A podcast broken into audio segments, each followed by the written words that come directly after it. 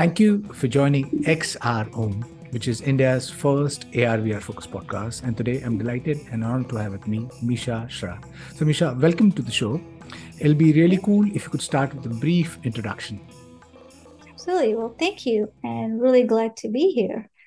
Um, well, as you mentioned, you know, my name is Misha Sra, and I am an assistant professor at the University of California, Santa Barbara, where I direct the Human AI Integration Lab. Um, and what we do is we build new kinds of technologies, both we engineer design, do user studies, and all those things, looking at how humans and machines could work collaboratively, how we could actually use AI based systems to help improve our own human abilities and things like that. And of course, the technologies that we use to visualize everything is augmented and virtual reality headsets that's where the connection to that is. Lovely. So i, I want to get uh, into your lab which is the human ai integration lab. But before i get into that i, I want to understand what was it that nudged you into getting into virtual reality? It's it's an interesting question because i you know i'm a huge fan of science fiction. And some form of virtual reality is a big part of science fiction. I mean just the word metaverse comes from Neal Stephenson's book, 1992 book Snow Crash.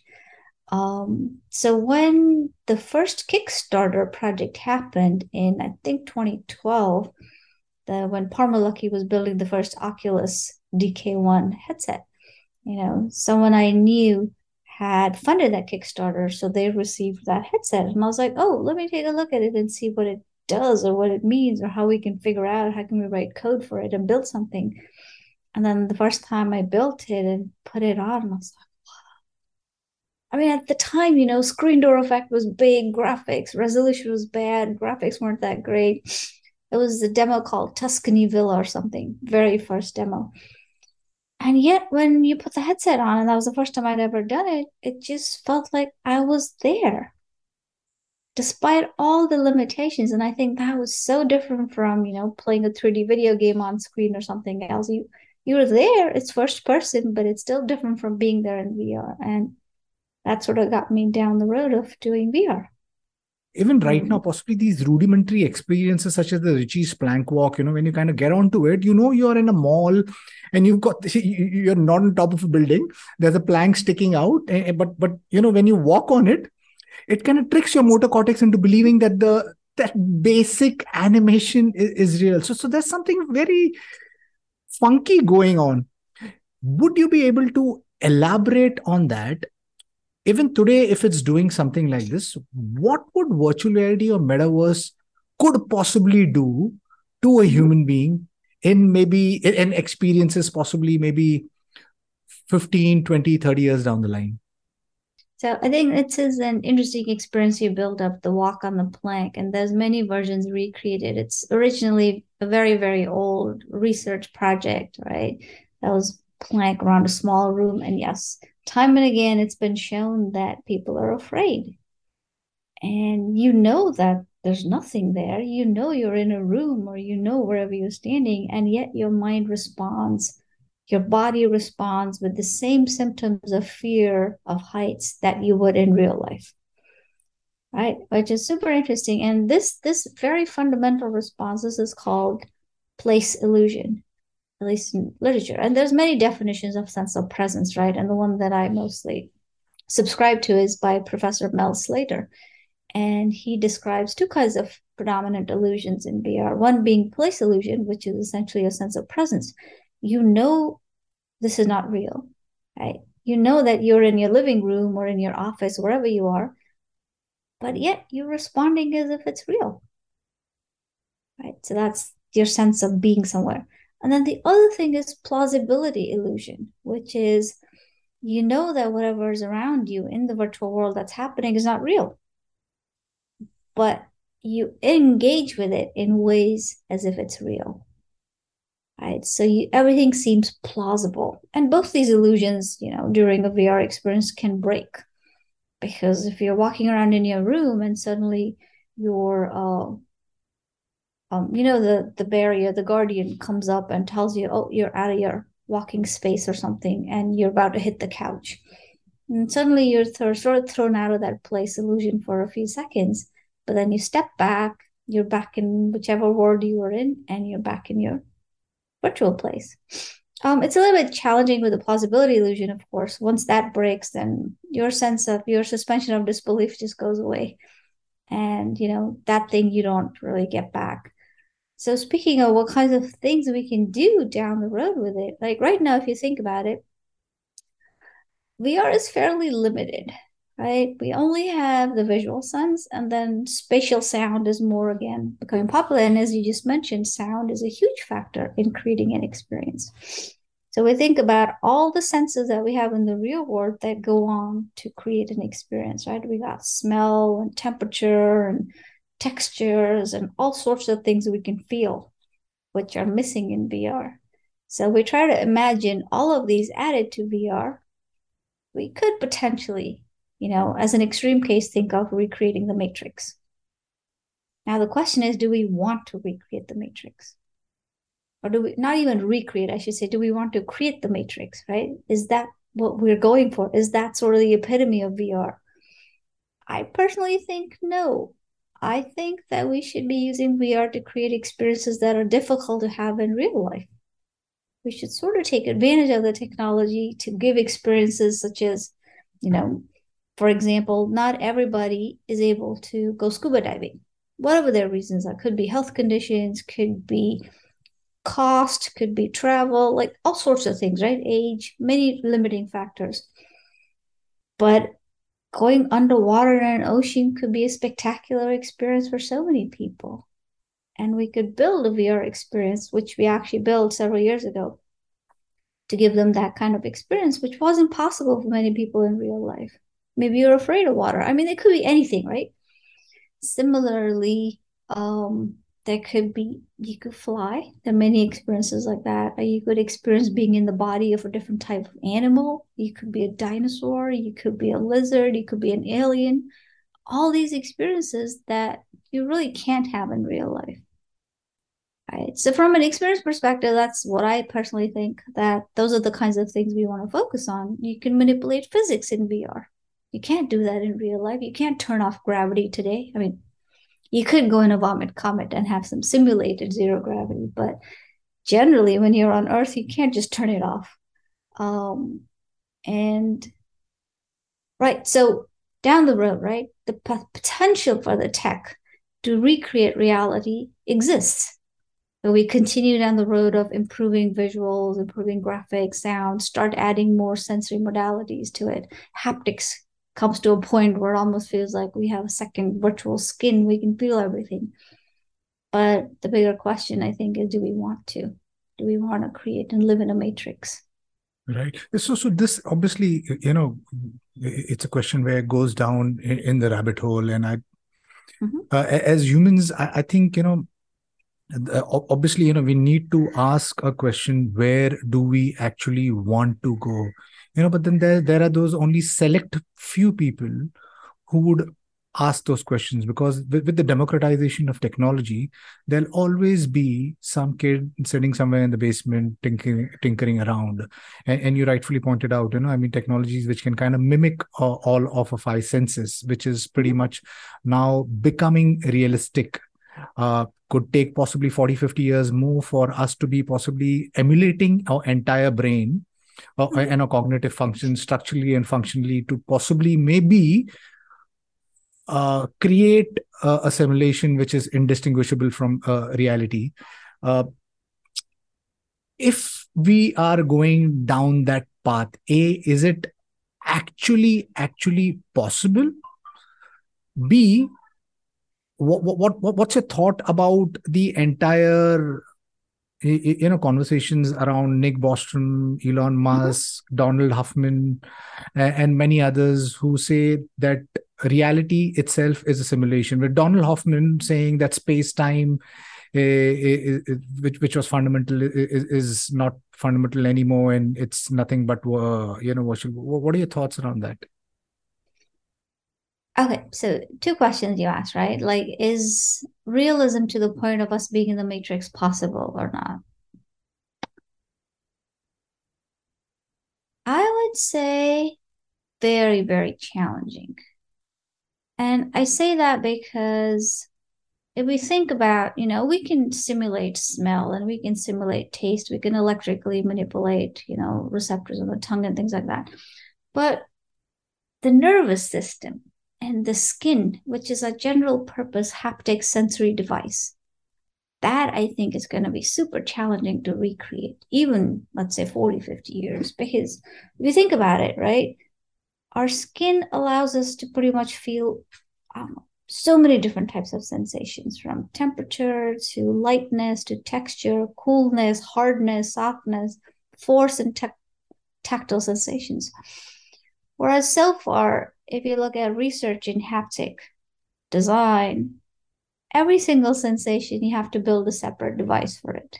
Right? There is no general purpose yet, not even close, not even the idea of a general purpose um, device and to be able to recreate reality to that fidelity from a sensory perspective, we would need something like that. And I think we're long, long, long ways, unless, you know, we can actually directly simulate the brain or stimulate the brain, I should say. So something like, you know, if you uh, watch anime and then there's a few shows out there like Sword Art Online or um, where the device that you're wearing that's giving you this sense of being in another world is just directly plugged into your brain right so if everything is happening in the brain then it's possible because your brain already knows how to perceive all these senses even without actually engaging these senses. You already know what touch feels like. So then it's possible that pathway versus the actual physical pathway of recreating the sense of fidelity which i think is harder. Well actually both are pretty challenging um, and both may be long ways off if at all possible. Um, and and and to to think about your other question about uh, nick bostrom and all these hypotheses about living in a simulation other folks questioning what reality is i mean humans have questioned what is reality since the beginning of time right um, and we're still doing that, and we still don't have any answers. A lot of thought experiments on it, and a lot of, I guess, arguments back and forth trying to prove one way or the other, or at least try to demonstrate, if not conclusively prove. Um, I I don't know. I guess it's now a matter of which argument you want to sort of side with at this point, right? Like, do I believe whether we're living in the matrix or not, or is this a simulation? to me it seems plausible but kind of very very low probability i wouldn't say it's zero probability nothing ever is but very very low probability just thinking about the bizarre amount of computation needed to simulate something like this the fidelity is just so high right and thinking about all the math and the modeling that would be needed to simulate every single microscopic thing that we have on the planet seems like tall order to me. But then again, you know, maybe we're not the ones simulating. Maybe there's an alien species out there that's doing the simulation that are way beyond what we can even imagine at this point. And so to them, we're just ants. I mean, that's possible, right? Right, right. I, I mean, that's uh, again, it's like a very deep question. So, uh, uh, human machine in interaction, you know, over the years, it, it's evolved.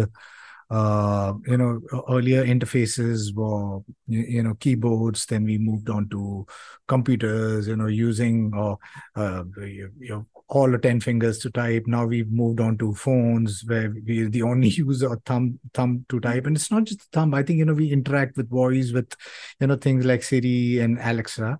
And, and then now we, there is obviously ai and ai is in the hype cycle because of the generative ai where things do it's doing text to search text to video text to 3d text to speech and so on and so forth.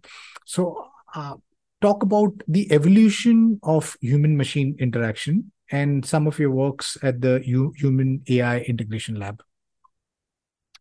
Okay, I mean, so you kind of summarized the evolution of interfaces pretty well, right? I mean, we look at computation, you go back maybe 70 years from now, like into the 50s, 60s.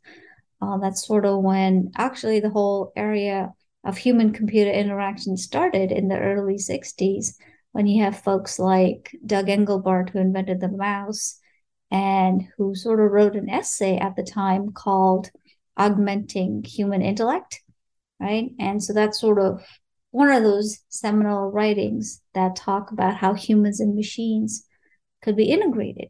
So our work in my lab sort of goes back in terms of inspiration from prior writings in the space. There was J.C.R. Licklider, who also wrote another write-up essay back maybe in 60, 61, something like that, uh, called Man, Man Computer Symbiosis. And again, the same idea that machines at the time or computers or technology, we want to expand it, are is a tool that can be used to expand human ability. Right. And so in my lab, when I'm talking about human AI integration, I'm thinking about AI as a representation of newer class of technologies that we're building. And how can that actually help improve our own abilities, capabilities to do things, whether it's physical capabilities, cognitive capabilities. I mean, currently at my lab, we're focusing on the physical abilities. Um, and so that's uh, right. So again, going back to the interfaces question, right? Like interfaces in the early days were punch cards. And before punch cards, you go even older and you just were plugging cables in and out of the wall and physically moving them around. And then the keyboard and mouse happened, then touch happened, and voice happened, and things like that, right? So in all this evolution, the, the mechanisms to interact with machines have become a lot more natural, closer to how humans engage with other humans or the real world, right? And at the same time, machines have also become smaller.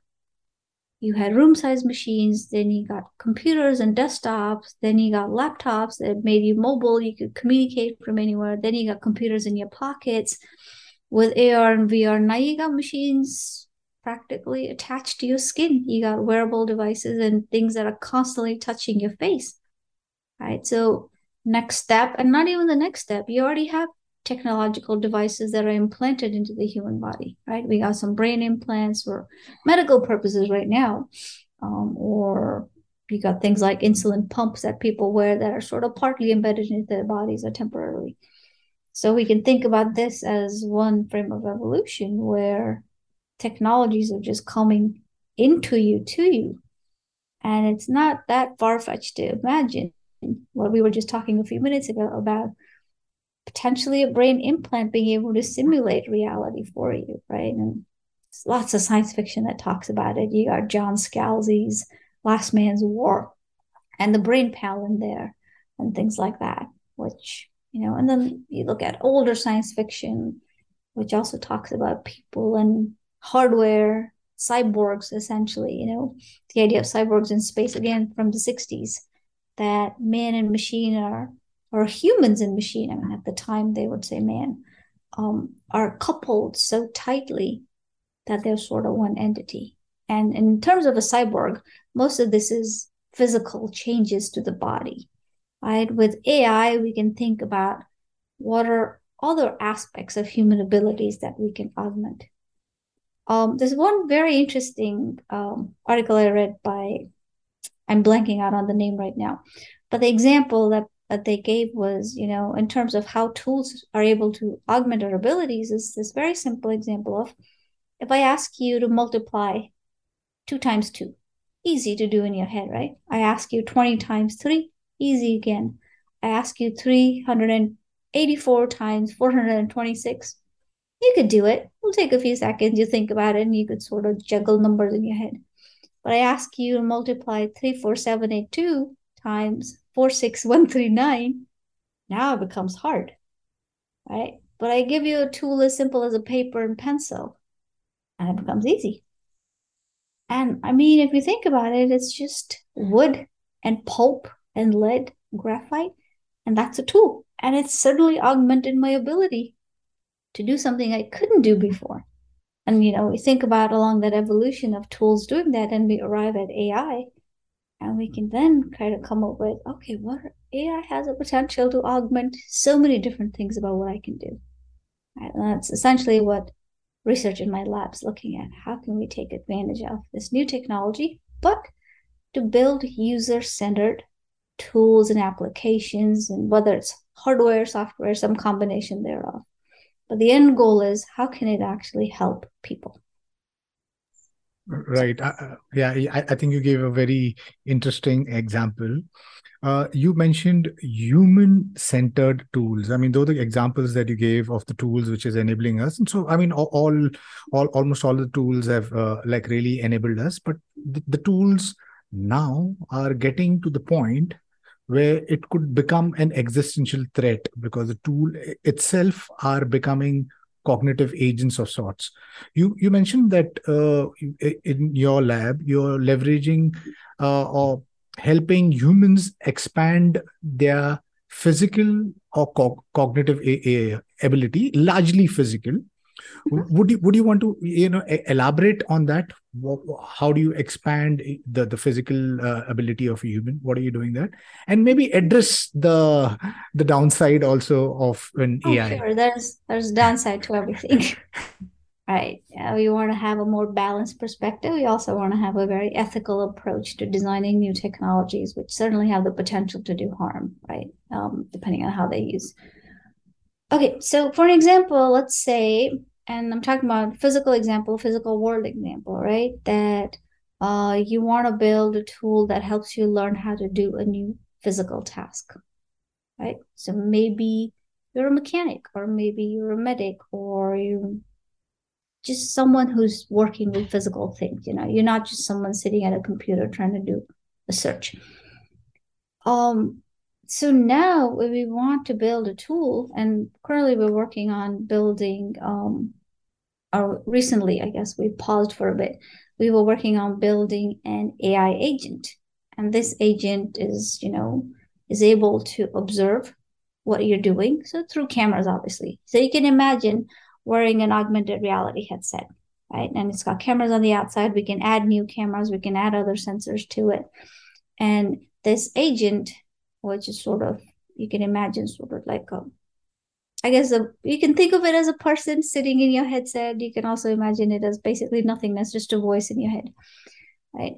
It is looking at what you're doing and then it's able to figure out what you're doing, right? It can say, oh, looks like you're doing XYZ. And then, based on what it determines whether what you're doing is right or not, it can give you assistance, right? So it can give you instructions on do A, B, C. And if you make a mistake on step C, it'll say, oh, it looks like you're actually doing step D. You may want to do step C first, and then we'll go to D. So it's doing it all in real time, right? Um, and then it's providing you feedback. Or feedback could come in the form of voice, of course. It could talk to you. It could show you feedback in AR on the screen. It could show you feedback on top of the physical thing. Like, you know, you take a simple example of cooking, for example, um, and you're trying to learn to do something. And you can show animation that's embedded in 3D space on top of the physical object. So it looks like it's really there. And so now you're seeing everything from a first person perspective and you're sort of learning by doing as a goal, right? Um, so that's sort of an example of a physical task where AI could help. Um, the only problem is that when you move things out of the digital screen, right? Like a lot of AI right now is sitting in the cloud somewhere, it helps you do a web search or, you know, it, it helps you, it recommends movies to you on Netflix and whatnot and things like that. It's not real time back and forth. And it's also happening in a very controlled environment. Everything is digital right? But once you get out in the physical world, now an agent needs to recognize physical objects. Lighting is questionable, it might be messy and it doesn't know. Is there enough data for it to learn from? Do we have the appropriate data sets? What type of feedback do people need? And do people even want feedback? People may want to figure things out themselves also. So the agent has to learn what is the right time to provide feedback, not just constantly be telling you, do this, do this, do this, because you're going to just turn it off right so and if the ai makes too many mistakes then how is a human going to trust the agent? Human's going to be like oh you don't know what i'm doing. I know what i'm doing. You're always making mistakes. I'm just going to turn you off or not pay attention to you. Which is not the end goal, right? The end goal is sort of to be able to build a smart enough agent that is actually helpful, not annoying. Um, and so real world challenges much, much harder to deal with than digital world challenges. And that's sort of the space we're trying to work in. And then the flip side of the problem is, right, the agent is looking out at the world, what you're doing. But the user is also engaged with what they're doing with their task. And so, what we're also trying to do simultaneously is do some user modeling, as in figure out what is the user's current emotional state? What is the user paying attention to? Uh, what is their cognitive state? Is there high cognitive load? Is there low cognitive load? Is this a good time to even interrupt them? Are they in some kind of flow? And even if they're making a mistake, this is a wrong time to interrupt them all of these things also need to be figured out to sort of have an optimum system.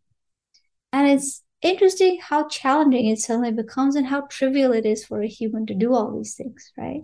You can imagine a good friend of yours standing behind you, watching you do something in the kitchen or any other task for that matter they know when to interrupt and help you. They can read your facial expressions. They can tell at which point you're frustrated, at which point you're open to help, at which point you just want to do it on your own.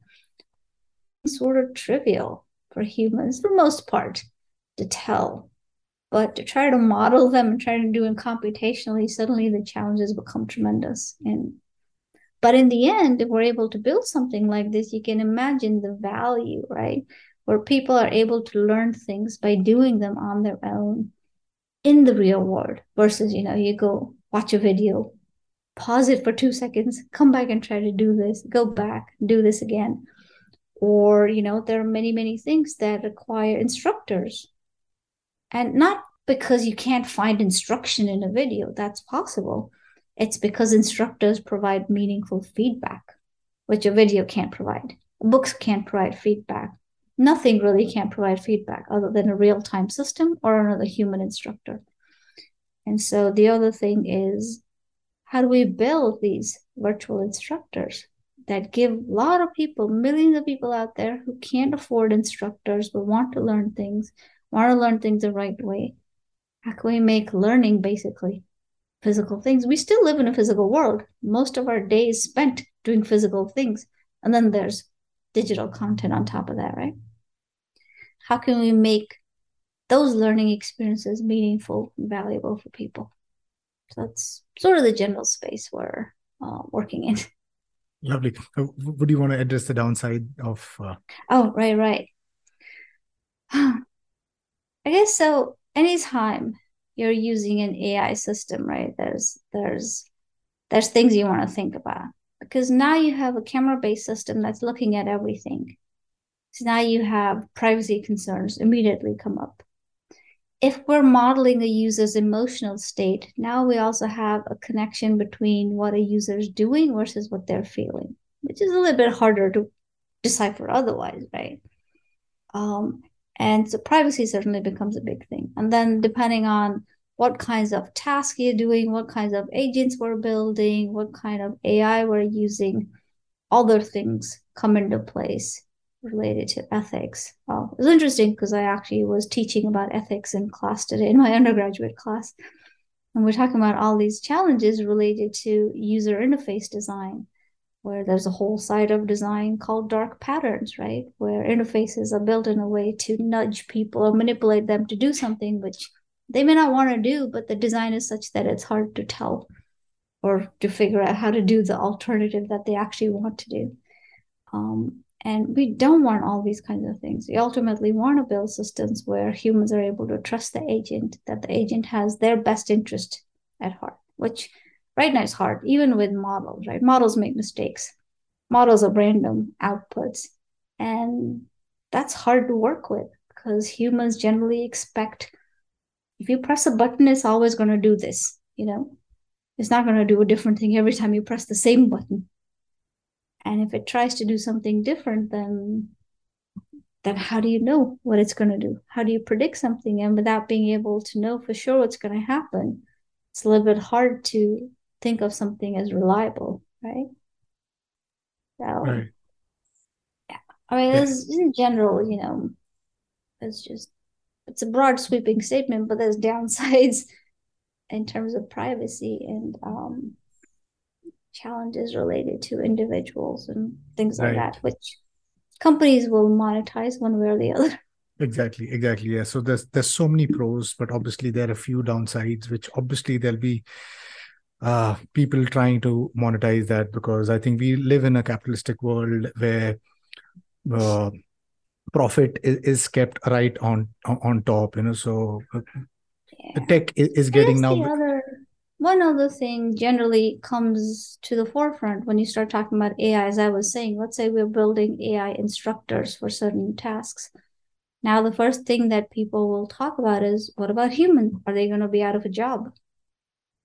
But that's really not the point, right? Is there's just not enough human instructors to go around is the problem we're trying to solve. We're not trying to replace them, we're actually trying to augment them and then also help people who would never be able to afford an instructor to actually be able to get help.